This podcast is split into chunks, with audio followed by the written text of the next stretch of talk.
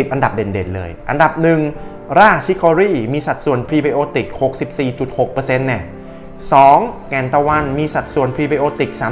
31.5% 3. ฟันสิงโตมีสัดส่วนพรีไบโอติก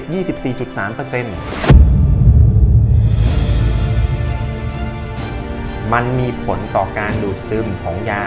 ทำให้การดูดซึมยาเนี่ยลดลง เพราะฉะนั้นเนี่ยคุณควรจะต้องกินอาหารเสริมพรีไบโอติก ก่อนที่จะกินยา 2 ชั่วโมง หรือหลบไปกินหลังกินยา 2 ชั่วโมง เพื่อไม่ให้รบกวนการดูดซึมตัวยาเองมีคนไทยเพียงร้อยละ 37.5 หรือประมาณ 4 ใน 10 คน กินผักและผลไม้ เพียงพอครบตามเกณฑ์ที่แนะนำน้อยมากเลยนะครับ ในขณะที่เด็กวัยเรียนมีเพียงประมาณ 2-3 คน ใน 10 คน ที่กินผักและผลไม้ เพียงพอตามเกณฑ์ที่แนะนำตรงนี้มันหมายความว่าไงครับ หมายความว่าในเมื่อผักและผลไม้คือ dietary fiber ใช่ไหมครับ ยังกินไม่ครบเลย เพราะฉะนั้นแน่นอนเลยผมฟันธงคนไทยมากกว่า 50%นะครับ กินพรีไบโอติกไม่เพียงพอในแต่ละวันแน่นอน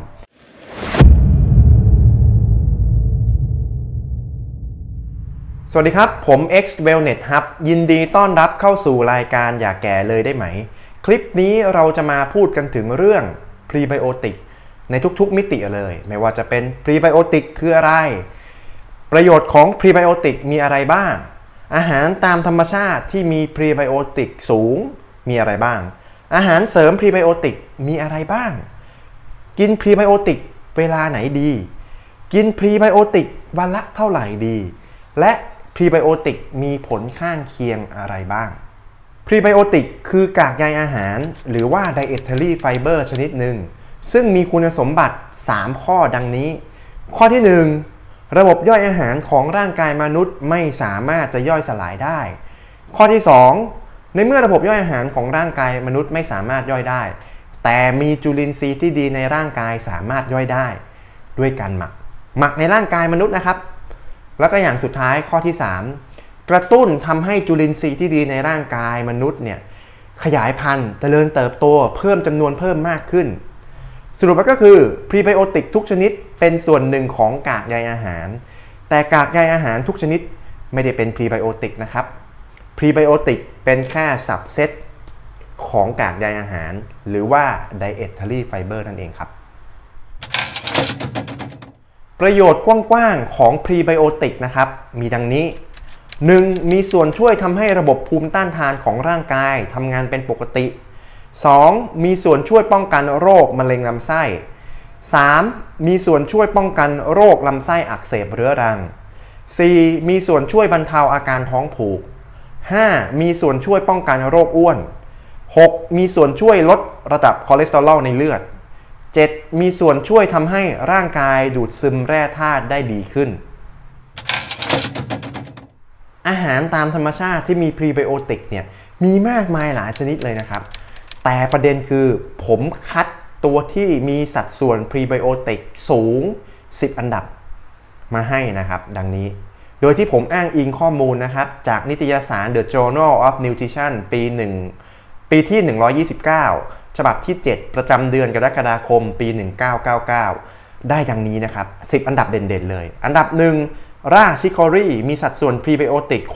64.6%เนี่ย 2. แก่นตะวันมีสัดส่วนพรีไบโอติก 31.5% 3. ฟันสิงโตมีสัดส่วนพรีไบโอติก 24.3% 4. กระเทียมมีสัดส่วนพรีไบโอติก 17.5% 5. ต้นหอมญี่ปุ่นมีสัดส่วนพรีไบโอติก 11.7% 6. หัวหอมมีสัดส่วนพรีไบโอติก 8.6% 7. หน่อไม้ฝรั่งมีสัดส่วนพรีไบโอติก 5.0% 8. รำข้าวสาลีมีสัดส่วนพรีไบโอติก 5.0% 9. แป้งข้าวสาลีมีสัดส่วนพรีไบโอติก 4.8%และสุดท้าย 10 กล้วยมีสัดส่วนพรีไบโอติก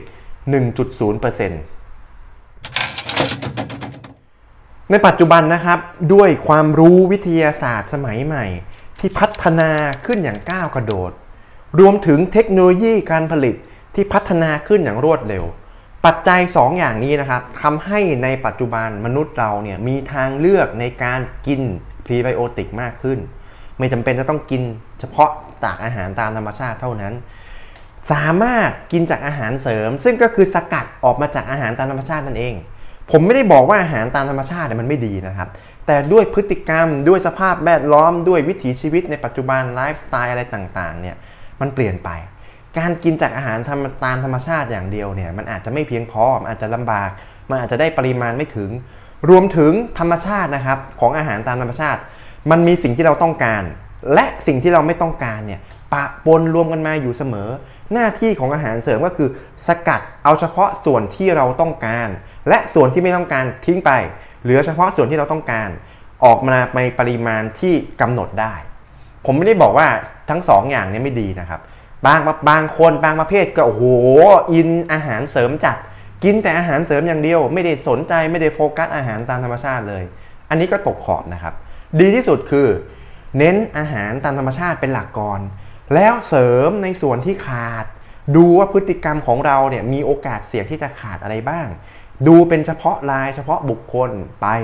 แล้วก็เสริมเฉพาะในส่วนที่เราขาดเนี่ยจนกระทั่งไปครบในส่วนที่ร่างกายต้องการ ไม่ใช่โอเวอร์กินเกินนะครับ ซึ่งในปัจจุบันนะครับ มีอาหารเสริมพรีไบโอติกเนี่ยมากมายหลายชนิดนะครับ ผมสรุปมาให้ดังนี้ อันดับ 1 เพกติน 2 อินูลิน 3 เบต้ากลูแคน4 FOS หรือว่า fructooligosaccharide 5 XOS XOS นะครับ xylooligosaccharide 6 GOS galactooligosaccharide และ 7 PHGG partially h y d r o l y s e กัวกัมพรีไบโอติกกินตอนไหนดีที่สุด ผมขออนุญาตแบ่งเป็น 2 part หลักๆเลยนะครับ part แรกก็คือถ้าเป็นอาหารจากธรรมชาติเนี่ยกินตอนไหนก็ได้ เพราะอย่าลืมว่าอาหารตามธรรมชาติเนี่ยมันจะต้องผ่านวิธีการปรุง ถ้ามันไปปรุงเป็นอาหารคาว คุณก็ต้องกินพร้อมกับอาหารตอนตอนเช้านี่แหละ แต่ถ้ามันไปปรุงพร้อมกับอาหารหวาน ก็ต้องกินพร้อมกับอาหารหวาน อันนี้มันหลีกเลี่ยงไม่ได้ แต่อันนี้น่าสนใจกว่า คือถ้าเกิดว่าเป็นพรีไบโอติกในรูปแบบของอาหารเสริม มันสามารถเล่นลูกเล่นได้ว่าคุณจะกินตอนไหน อย่างแรกนะครับ ถ้าท่านเนี่ยจำเป็นจะต้องกินยาเป็นประจำ หรือว่ากินอะไรกินยาชั่วครั้งชั่วคราวเพื่อรักษาโรคเนี่ย การรับประทานพรีไบโอติกเนี่ย มันมีผลต่อการดูดซึมของยาทำให้การดูดซึมยาเนี่ยลดลง เพราะฉะนั้นเนี่ยคุณควรจะต้องกินอาหารเสริมพรีไบโอติกก่อนที่จะกินยา 2 ชั่วโมง หรือหลบไปกินหลังกินยา 2 ชั่วโมง เพื่อไม่ให้รบกวนการดูดซึมตัวยานั่นเอง หรือถ้าท่านนะครับไม่ได้มีอาการความผิดปกติเกี่ยวกับระบบย่อยอาหาร เช่น เป็นโรคลำไส้แปรปรวน หรือว่า IBS เป็นโรคลำไส้อักเสบเรื้อรัง หรือว่า IBD หรือภาวะจุลินทรีย์ในลำไส้เล็กเจริญเติบโต มากผิดปกติหรือ SIBO ควรที่จะต้องกินอาหารเสริมพรีไบโอติกก่อนนอน 2 ชั่วโมงครับ อันนี้คือดีที่สุด อันนี้ผมแชร์จากประสบการณ์ส่วนตัว แล้วก็คนในครอบครัวที่ของผมนะครับ ที่รับประทานอาหารเสริมพรีไบโอติกเป็นประจำสม่ำเสมอนะครับ มันมีผลต่อคุณภาพการนอนทำให้คุณภาพการนอนของคุณเนี่ยมันดีขึ้น องค์การอนามัยโลกหรือ WHO มีการประเมินว่าการเสียชีวิตด้วยโรคมะเร็งของคนทั่วโลกเลยนะครับ ประมาณ 5.2 ล้านคน เป็นผลมาจากการบริโภคผักและผลไม้ไม่เพียงพอ ซึ่งองค์การอนามัยโลกเนี่ยเลคคอมเมนต์ว่าวันหนึ่งเนี่ยควรจะกินผักและผลไม้ 400 กรัม หรือว่า 4 ขีด แล้วก็กระจายนะครับ ไม่ได้กินเฉพาะผักสีเขียวเดียวกินหลาย ๆ ให้ครบทั้ง 5 สี ซึ่งจากผลสำรวจสถานการณ์การกินผักและผลไม้ในประเทศไทยปี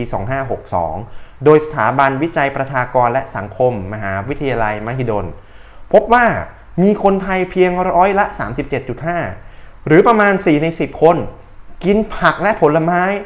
เพียงพอครบตามเกณฑ์ที่แนะนำ น้อยมากเลยนะครับ ในขณะที่เด็กวัยเรียนมีเพียงประมาณ 2-3 คนใน 10 คน ที่กินผักและผลไม้ เพียงพอตามเกณฑ์ที่แนะนำตรงนี้มันหมายความว่าไงครับ หมายความว่าในเมื่อผักและผลไม้คือ dietary fiber ใช่ไหมครับ ยังกินไม่ครบเลย เพราะฉะนั้นแน่นอนเลยผมฟันธงคนไทยมากกว่า 50%นะครับ กินพรีไบโอติกไม่เพียงพอในแต่ละวันแน่นอน เพราะอะไรเพราะ dietary fiber หรือกากใยอาหารเนี่ยมันคือ part ใหญ่ของพรีไบโอติกขนาด part ใหญ่ของพรีไบโอติกคือผักและผลไม้ 400 กรัมต่อวัน ยังกินไม่ครบเลยนั่นนับประสาอะไรกับพรีไบโอติกซึ่งเป็น subset ของ dietary fiber มันจะมีการกินครบ ขาดแน่นอนคนไทย ในปัจจุบันยังไม่ได้มีองค์กรไหนออกมาประกาศ recommend daily intake สำหรับ prebiotic นะครับ แต่จากการศึกษาในปัจจุบันที่มี มีการแนะนำออกมาว่าควรที่จะได้รับหรือว่ากินเนี่ยแหละ prebiotic สำหรับคนปกติ 4-5 กรัมต่อวัน และเพิ่มปริมาณขึ้นเป็น 2 เท่า ในกรณีที่ท่านมีปัญหาเรื่องระบบขับถ่าย เพิ่มขึ้นเป็น 2 เท่านะ และลดปริมาณลงครึ่งหนึ่งในกรณีที่เพิ่งรับประทานพรีไบโอติกมีปัญหาท้องอืดมีปัญหาลมในท้องเยอะ ให้ลดปริมาณลงครึ่งหนึ่งก่อน แล้วค่อยๆปรับตัวสังเกตร่างกายตัวเอง ถ้าร่างกายปรับตัวได้แล้ว ก็เพิ่มปริมาณขึ้นเป็น 4-5 กรัมต่อวันสำหรับท่านที่กำลังมองหาอาหารเสริมพรีไบโอติกดีๆ สักยี่ห้อหนึ่งอาหารเสริมพรีไบโอติกอันนี้ เป็นหนึ่งในพรีไบโอติกชั้นยอดเลยครับ เป็นอาหารเสริมพรีไบโอติกประเภทใยอาหารละลายน้ำชนิด PHGG หรือ Partially Hydrolyzed กัวกัมที่สกัดมาจากเมล็ดกัว บริษัทที่ผลิตนะครับอยู่ในประเทศญี่ปุ่น มีประสบการณ์ในการผลิตมายาวนานกว่า 35 ปี เพราะฉะนั้นทำให้เรามั่นใจได้ว่า PHGG ที่เรากินเข้าไปเนี่ยมาจากธรรมชาติ ปราศจากพืชดัดแปลงพันธุกรรม การสังเคราะห์และปลอดภัยจากสารพิษต่างๆทำให้ได้รับมาตรฐานต่างๆ ดังนี้ FDA องค์การอาหารและยาของสหรัฐอเมริกา Low FODMAP เป็นอาหารที่ย่อยง่าย ไม่ท้องอืด ไม่ท้องผูก ไม่ท้องเฟ้อ ไม่ท้องเสีย ไม่ปวดท้อง GMO free ไม่มีพืชดัดแปลงพันธุกรรมอ l ล e เจนฟรี ไม่ทำให้เกิดการแพ้วีแกนท่านที่ร้านรับประทานเจ มังสวิรัตหรือวีแกนสามารถรับประทานได้ฮาลาลท่านที่รับประทานอาหารอิสลามสามารถรับประทานได้โคเชอร์ท่านที่รับประทานอาหารมาตรฐานยิว สามารถรับประทานได้ ซึ่งที่สำคัญที่สุดเลยนะครับ มีงานวิจัยเฉพาะเลยนะครับของ PHGG ไม่ใช่แบบโดยรวมของพรีไบโอติกซึ่งเป็นงานวิจัยทั้งในหลอดทดลอง ทั้งในสิ่งมีชีวิต แล้วก็ทั้งในมนุษย์ พบว่ามีส่วนช่วยทำให้ระบบขับถ่ายทำงานเป็นปกติ คือไม่ท้องผูกแล้วก็ไม่ท้องเสียนั่นเอง มีส่วนช่วยทำให้ระบบภูมิต้านทานของร่างกายแข็งแรง มีส่วนช่วยป้องกันโรคอ้วน มีส่วนช่วยป้องกันโรคท้องผูก มีส่วนช่วยป้องกันโรคท้องเสีย มีส่วนช่วยป้องกันโรคลำไส้แปรปรวน มีส่วนช่วยป้องกันโรคลำไส้อักเสบเรื้อรัง มีส่วนช่วยป้องกันโรคมะเร็งลำไส้ มีส่วนช่วยเพิ่มจุลินทรีย์ที่ดีในลำไส้ มีส่วนช่วยเพิ่มการดูดซึมแร่ธาตุ มีส่วนช่วยเพิ่มกรดไขมันสายสั้น หรือว่า short chain fatty acid มีส่วนช่วยลดระดับคอเลสเตอรอลและระดับน้ำตาลในเลือด มีส่วนช่วยลดค่าดัชนีน้ำตาล หรือว่า glycemic index ในอาหารที่ท่านกินเข้าไป มีส่วนช่วยลดความโหยหลังจากมื้ออาหารก็คือทำให้อิ่มนานขึ้นนั่นเอง มีส่วนช่วยลดไขมันส่วนเกินในร่างกาย และสุดท้ายมีส่วนช่วยลดระดับน้ำตาลสะสมในเลือดหรือว่าฮีโมโกลบิน A1C นั่นเองสำหรับท่านไหนที่สนใจนะครับ สามารถคลิกไปดูรายละเอียด และกดสั่งซื้อได้ตามลิงก์ที่อยู่ใต้คลิปนี้เลยครับพรีไบโอติกอาจจะมีผลข้างเคียงสำหรับ บางท่านที่เพิ่งรับประทานอาหารเสริมพรีไบโอติก หรือบางคนที่เป็นโรคลำไส้แปรปรวน หรือบางคนก็อาจจะเจอปัญหาดังนี้ 1. ท้องอืด 2. ท้องผูก 3. ท้องเสีย 4. ลมในท้องเยอะ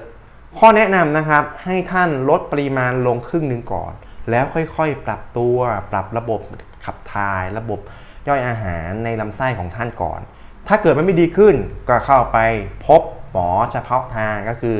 แพทย์ทางเดินอาหารและตับ เพื่อไปดูว่าสาเหตุของมันคืออะไร แล้วก็มาประเมินการรักษา แล้วก็ขอคำแนะนำจากแพทย์เฉพาะทางได้เลยว่า